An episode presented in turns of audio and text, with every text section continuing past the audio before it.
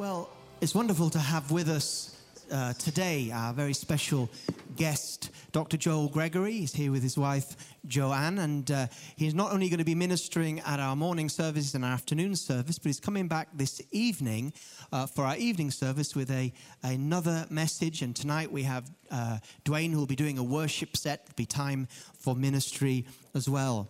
Uh, Joel has ministered at Kensington Temple a number of times before, and he taught a preaching masterclass uh, at our Bible school uh, that was very well received. And uh, just to introduce him to, if, you if you're not aware of him, he holds the George W. Truett Endowed Chair in Preaching and, and Evangelism at the George Truett Theological Seminary of Baylor University in the United States.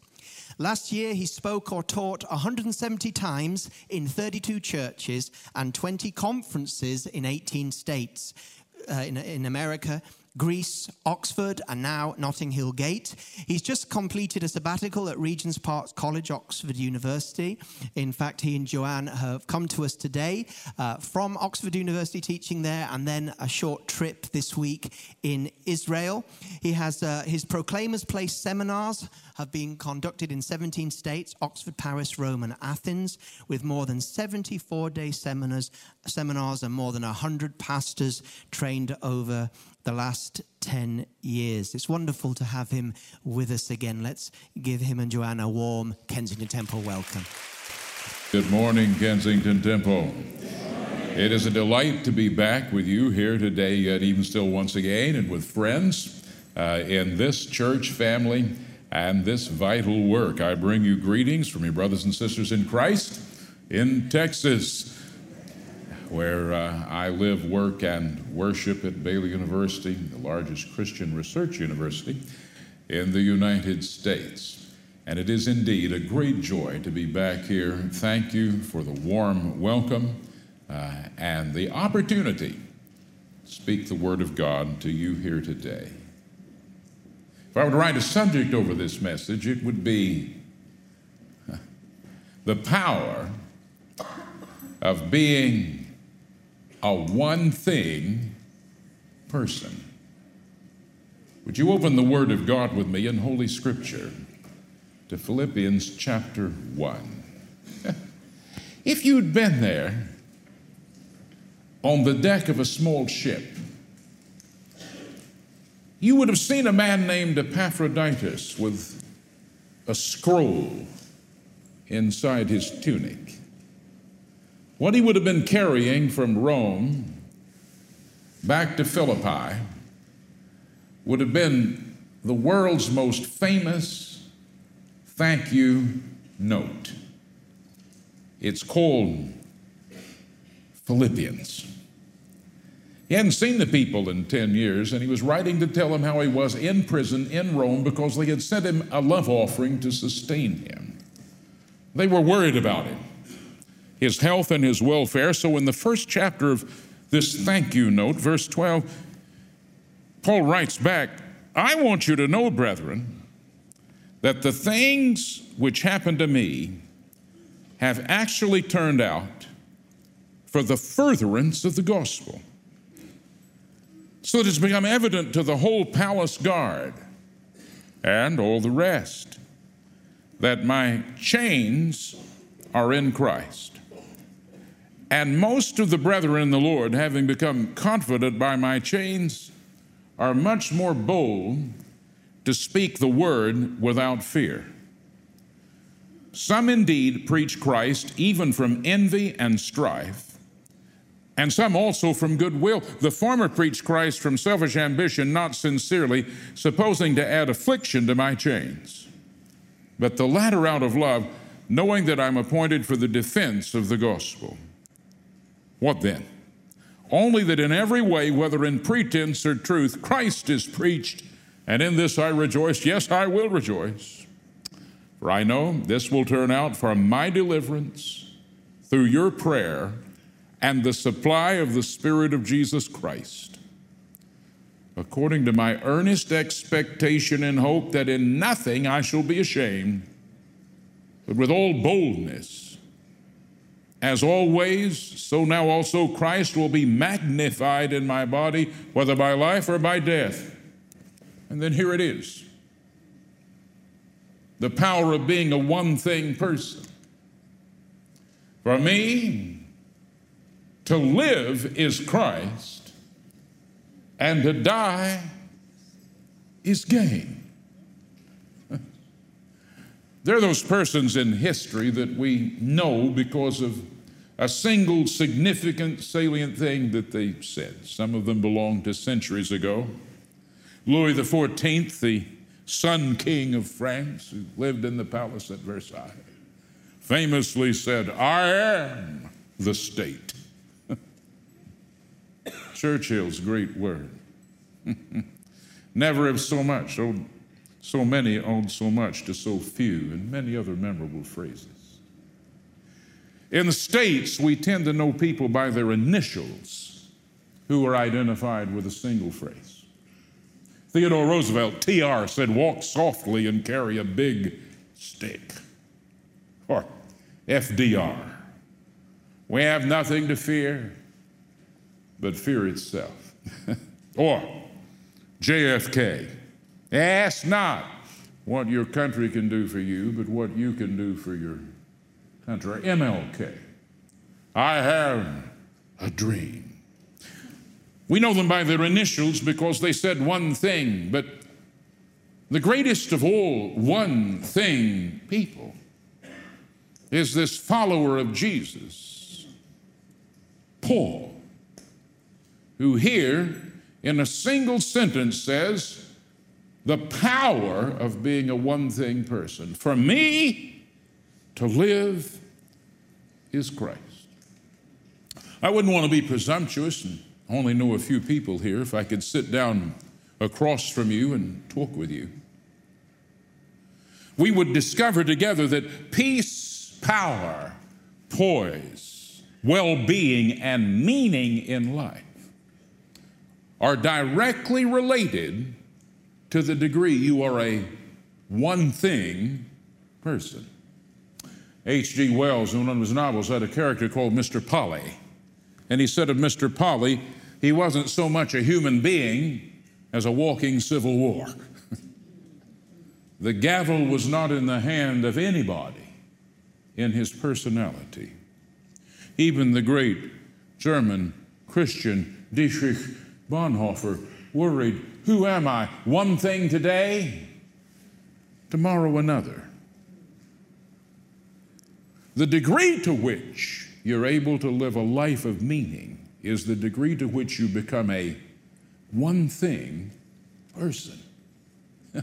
it's interesting to note what Paul didn't say here on the front of this message, because we might hear him wrong. He didn't say, For me to live is the church. this is a great church. Paul gave his life to founding churches. He put one hand down in, in Roman Palestine, another down in Spain, founded churches, wrote churches, prayed for churches, but he didn't say, For me to live is the church. Church not a perfect place. In fact, someone had a little line of poetry said to dwell above with the saints in love That'll be glory. To dwell below with some of the saints I know, that's a different story. no, no. Church is not the absolute, but nor did he say for me to live as my ministry. Across this great congregation of many people with ordained or lay ministries, but he, he was a minister of ministers, a pastor of pastors, but he didn't say for me to live as my ministry. In fact, that reminds me of a of a picture I saw in a newspaper several years ago. Uh, there was a man driving one of those huge tanker trucks uh, that delivers petrol, gasoline. He was sitting on the cab with his head in his hands in dejection because he had run out of gas delivering the gas. Literally. That happens in ministry. If you make ministry your ultimate, you'll run out of energy. No, Paul put the only name there that belongs there, the only inexhaustible person. For me to live is Christ. And I want to hand you practically some, some things about what a one thing person can enjoy, and I'll sit down. A one thing person is able to overcome life's inevitable disappointments. If you understand why Paul is where Paul is when he wrote these words, this thank you note from a, a prison in Rome, you'd understand that. His great anticipation had been to come to Rome, teach the Roman church that he didn't found, take up a love offering, and march off the map with the gospel all the way to Spain. That was his anticipation. But his situation was one of incarceration. He was in prison. He'd said a couple of years before, I appeal to Caesar. And any Roman citizen could say that. You had to wait a long time, and he'd been waiting under house arrest and then prison. Disappointment. It isn't what Paul expected. You know, every now and then, as an itinerant preacher, after I preach, someone will come up to me and say, Well, Joel, that's all well and good, but you just don't understand my situation. And they say it as if they were the only person in history who had a situation. Let me assure you, all God's children got a situation. And life brings disappointments. But look at what Paul says. He says, Oh, don't worry about me back there at Philippi. Thank you for the offering. But what's happened to me being in prison has actually furthered the gospel. It's a beautiful word in the Greek New Testament. It points to someone marching in front of an army, cutting a way through. Can march forward as well. He says, just because I'm here, the gospel has a new elevation. He says, the whole Praetorian Guard has heard it. That's like the Secret Service in the United States. It was the crack troops who guarded the emperor himself. Can you imagine what it was like to be chained to Paul four hours at a time? I, I, like to imagine. Here's Lepidus. He's been chained to Paul. Maxentius has come to relieve him. That's the way the Romans kept their prisoners, chained to, to somebody four hours at a, at, at a time.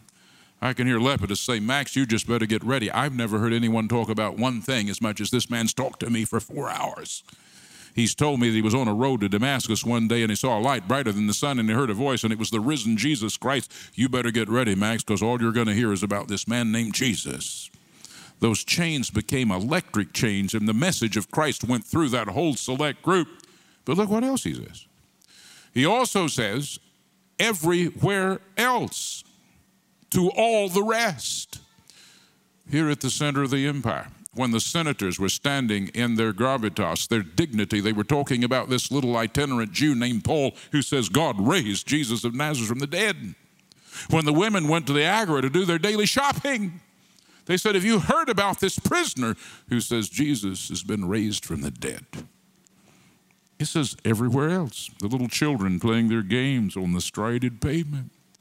We're talking about Jesus, just because I'm here, the gospel has a new advance. In the face of his inevitable disappointments, it wasn't where he wanted, it wasn't the way he wanted to be there. He said, Because I can write over it, for me to live is Christ. It's transformed. Have you ever considered what people do when they're in prison with their time? In between World War I and II in the Weimar Republic in Germany, there was a young man. He lived on the street some and in night shelters. He sold handmade postcards to support himself. he finally tried to overthrow the government, and Adolf Hitler was put in prison. He wrote a book called Mein Kampf, My Struggle. Someone counted the words in that and counted the lives lost in World War II and said, for every word in that hateful, bigoted book, 200 people lost their lives.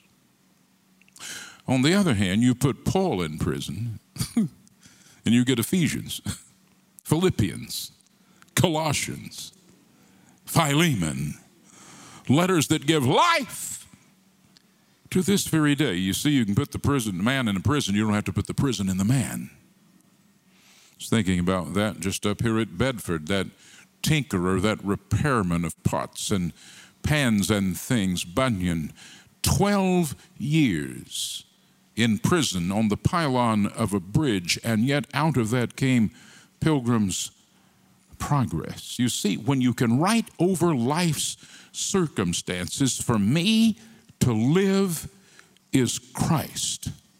Crushingly disappointing circumstances can be transformed in the strangest of ways. I think uh, about a couple of paintings I saw earlier this week at Regent's Park College at Oxford. They have a painting of a young William Carey and an old William Carey, the, the father of the modern world mission movement, up here at a little village called uh, Kettering, not all that far from here. He stood up as a young man and said, God is calling me to go to India. And one of the elders in the church said, Sit down, young man. If he wants to save the Indians, he'll save them without you. But he went anyway. And when Carey got there, he raised the money to get a printing press. He translated the Bible into the indigenous language, ready to print it. When a terrible pow, fire consumed his press, melted the type into melted lead, burned up all the paper, he sent a telegram back to his pastor at Kettering, Andrew Fuller, and said, All is lost. About a month later, his pastor wrote him, said, That fire was the greatest thing that ever happened to you. He says it's taken your mission work off the back page of the London papers and put it on the front page. Everybody wants to help you. Disappointment transformed. There's an inevitability about life. In our finitude and mortality and limitedness and sinfulness, life in this flesh is going to yield disappointments. And you're either going to write over them for me to live as Christ and see them transformed, or they can shrink your soul. Ah, the power of being a one thing person transforms disappointments. But wait a minute, let me lean into this another way before I sit down. The power of being a one thing person enables you to deal with difficult relationships.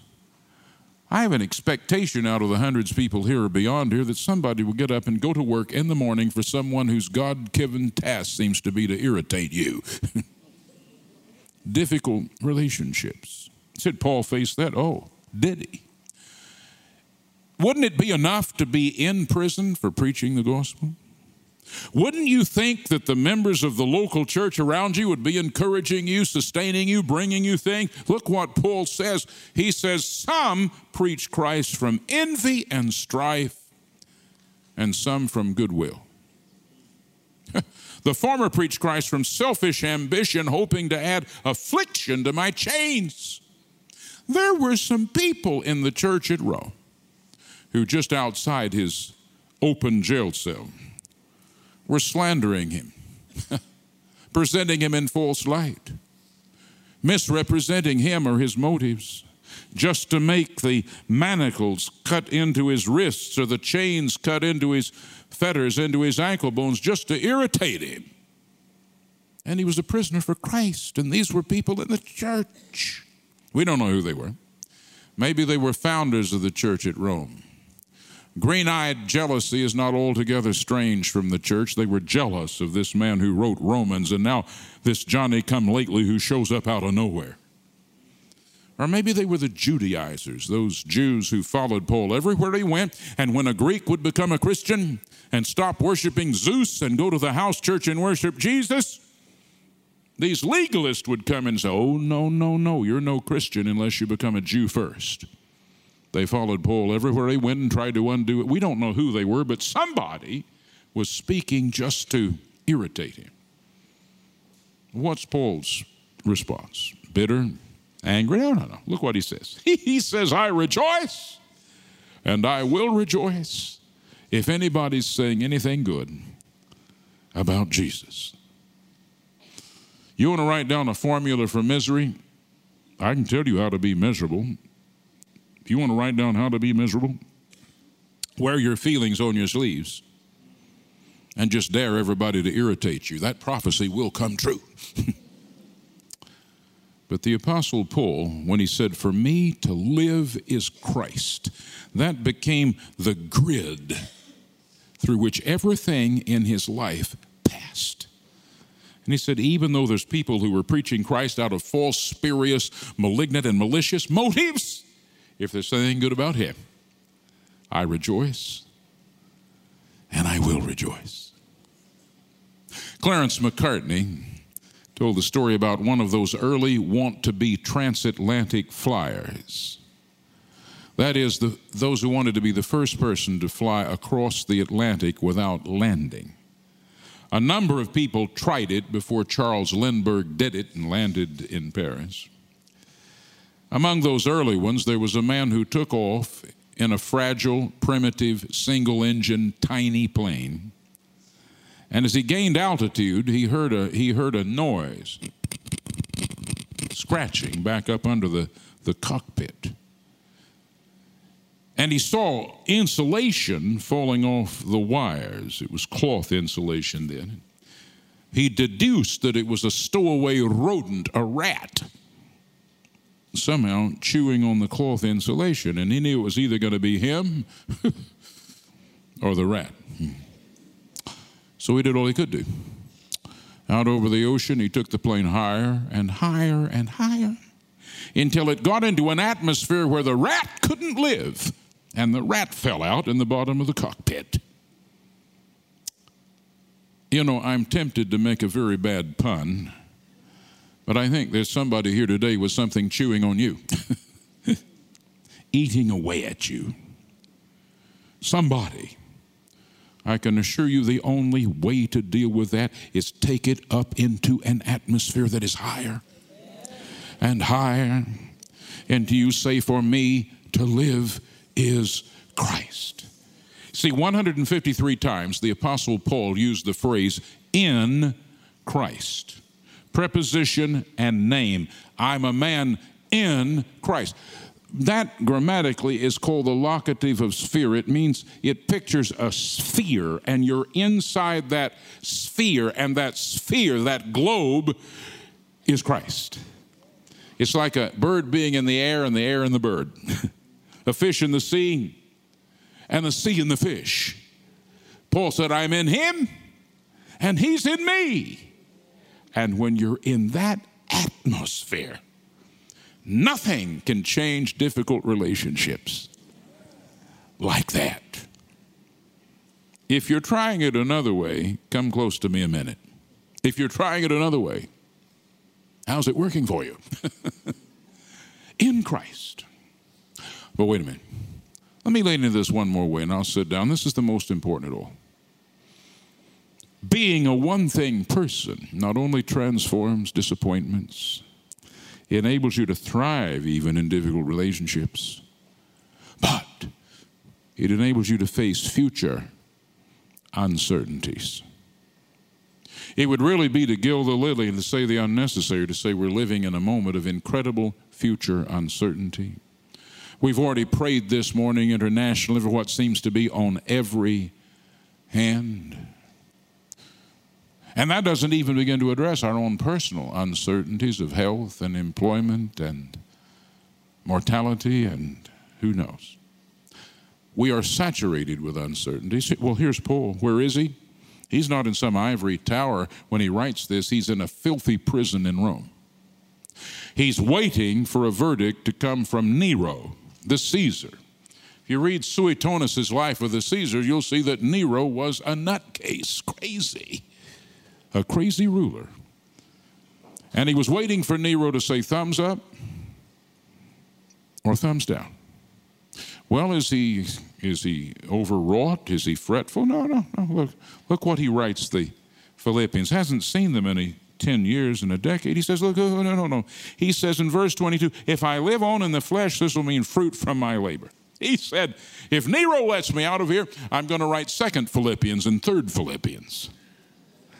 I'm going to go plant a church in Spain. I'm going to minister here in Rome. But, but if he doesn't, he says, I am hard pressed between the two. He says, I desire to depart. I'd like to loose the ropes that hold my craft to the dock of time and sail out from the harbor of time into the sea of eternity. I- am ready to go. In fact, he uses a rare triple, triple superlative. He said that would be far, far, far better. Ready to stay, ready to go. Because he can say, For me to live is Christ and to die is gain. To be or not to be were equally good to him. You know, I, over in Texas, if nobody knows any other Shakespeare, they know that line to be or not to be. It got all the way over to Texas, you know. Hamlet may be uh, Shakespeare's most vivid character to me. You know, there, there he is. He, he's thinking about his friend Yorick, that skull, and he's thinking of the mess that he's in. Uh, his daddy has appeared on the roof of the castle and said, My brother killed me and married your mother, and I want you to avenge my death. Well, if Hamlet does that, he's got to live with murdering his uncle, leaving his mother twice a widow, and goodness knows what else. That doesn't look good. But on the other hand, if he takes his life, which he's considering, like his sister Ophelia, he faces the raw red throat of death and judgment. For Hamlet, to be is bad and not be is bad. Both options, bad. Paul turns that upside down on its head. He says, If I be, I get to serve Christ more. Another church, another letter. Down the road, there's another Lydia or Lois or Eunice or Timothy, another jailer in some Roman jail. But if I not be, it's to be in the presence of the one whom having not seen, I love. You know, as we like to ask people about their philosophy, how's it working for them? Well, the day came when the word came down to Paul. I like to think that the Roman soldier who came to tell him had become a believer. and he pulled up the grate off that Mamertine prison and looked down into its filth in the dark dungeon and said, Brother Paul, I, I've come to tell you what I don't want to tell you, and I've come to take you what I don't want to take you. And I expect Paul blinked back the bright light of the Mediterranean sun, searing his eyes, and says, Look, Max, I told you. For me to live is Christ, and to die is the gain. And they pulled up out of that rotten prison the man who wrote Romans, 1st and 2nd Corinthians, Philippians, Ephesians, tied his hands and took him out the south gate. You can still walk on the cobblestones at the traditional place called Three Springs, there was a henchman with a great halyard axe. My imagination, he said, Paul, face up or face down? And Paul said, face up. Eyes wide open. Nothing over your head now. And for a moment, it was the flash of the light of the sun on the blade of that axe. But in the next moment, it was the light of the Son of God and his eyes opened in that place where there's no more night, no more pain, no more tears, never crying again. Where forever we'll sing praises to the great I am and live in the light of the risen Lamb. And Paul said, Indeed, to live is Christ, and to die is One thin moment, and there he was. That's why we're reading this this morning. Oh, there's a lot of other ancient writers around. Herodotus, father of history. I bet there's not a million people in the world right now reading Herodotus. I just bet you. Thucydides, Euripides, the Greek greeter. I bet you there's not a million people around this planet this morning reading them. But all over this planet today, hundreds of millions of people will read words written by the man who said, For me to live is Christ, and to die is gain. And there's power in those words that gives life. I've got to sit down, but but, but come close to me just a minute, just like as you and me. What if you had to fill in the blank for me to live is, and there's a blank, and you were absolutely, totally transparent and honest? I'd pray that the Holy Spirit this moment would make every one here honest. If you had to say, for me to live is, what would you fill in the blank? I wonder if somebody'd put the name of another human being, a mortal person. See, some folks think what ought to go in that blank is some relationship, and they're relationship junkies. They're always looking for ultimate meaning from another relationship. So you think you've met Mr. Right, but he turns out Mr. Half Right. no, no human relationship belongs in that. In fact, let me tell you this if you try to get everything from another human relationship, you'll wear the whole thing out. It won't work. Ah, there's a career. I've given myself to this career. I'm fascinated. I must, I must make this career. Let me assure you, in our cyber world where whole careers are coming and going and entire disciplines are here and gone, that's not going to work. Someone, and I'm an, I'm an educator. I teach at a large research university. Far be it from me to belittle education, but I've known people who think if I could just get one more degree, I'll find meaning in life.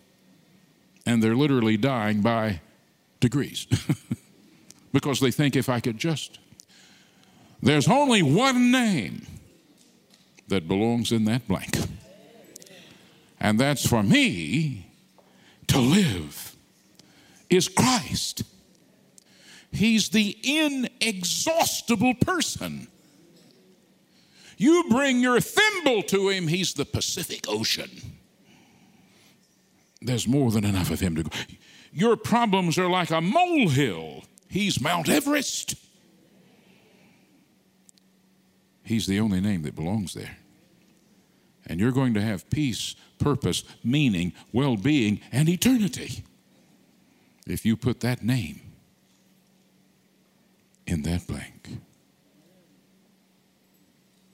if you filled it in honestly, whose name would be there?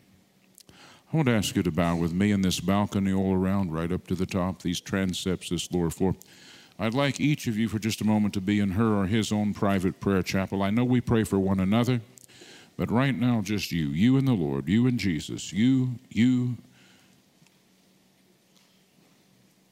you and God. There's somebody here there's a voice beyond my voice speaking to you. It's not this, it's not this traveling Texas preacher, and you know it. There's a voice beyond my voice. It may be quiet, it may be a whisper, it may be a shout, but way past me, somebody's speaking to you. It's the Holy Spirit. He's already been working in your life, the holy person of the Trinity, the Holy Spirit. And I wonder in a moment of absolute honesty, transparency with God. Would you answer the question, whose name is in that blank in your life? For me to live is. You know, some people say, for me to live is me or is I. Oh my. For me to live is the next moment of pleasure I can grab. Oh no. Pleasures are like poppies spread. The flower is picked, the bloom is shed.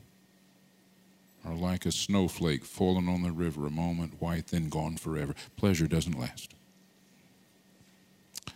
I don't know what's in the blank, but I have it to feel like in this balcony around and on this lower floor, there are some who'd like to put a new name there the name Jesus.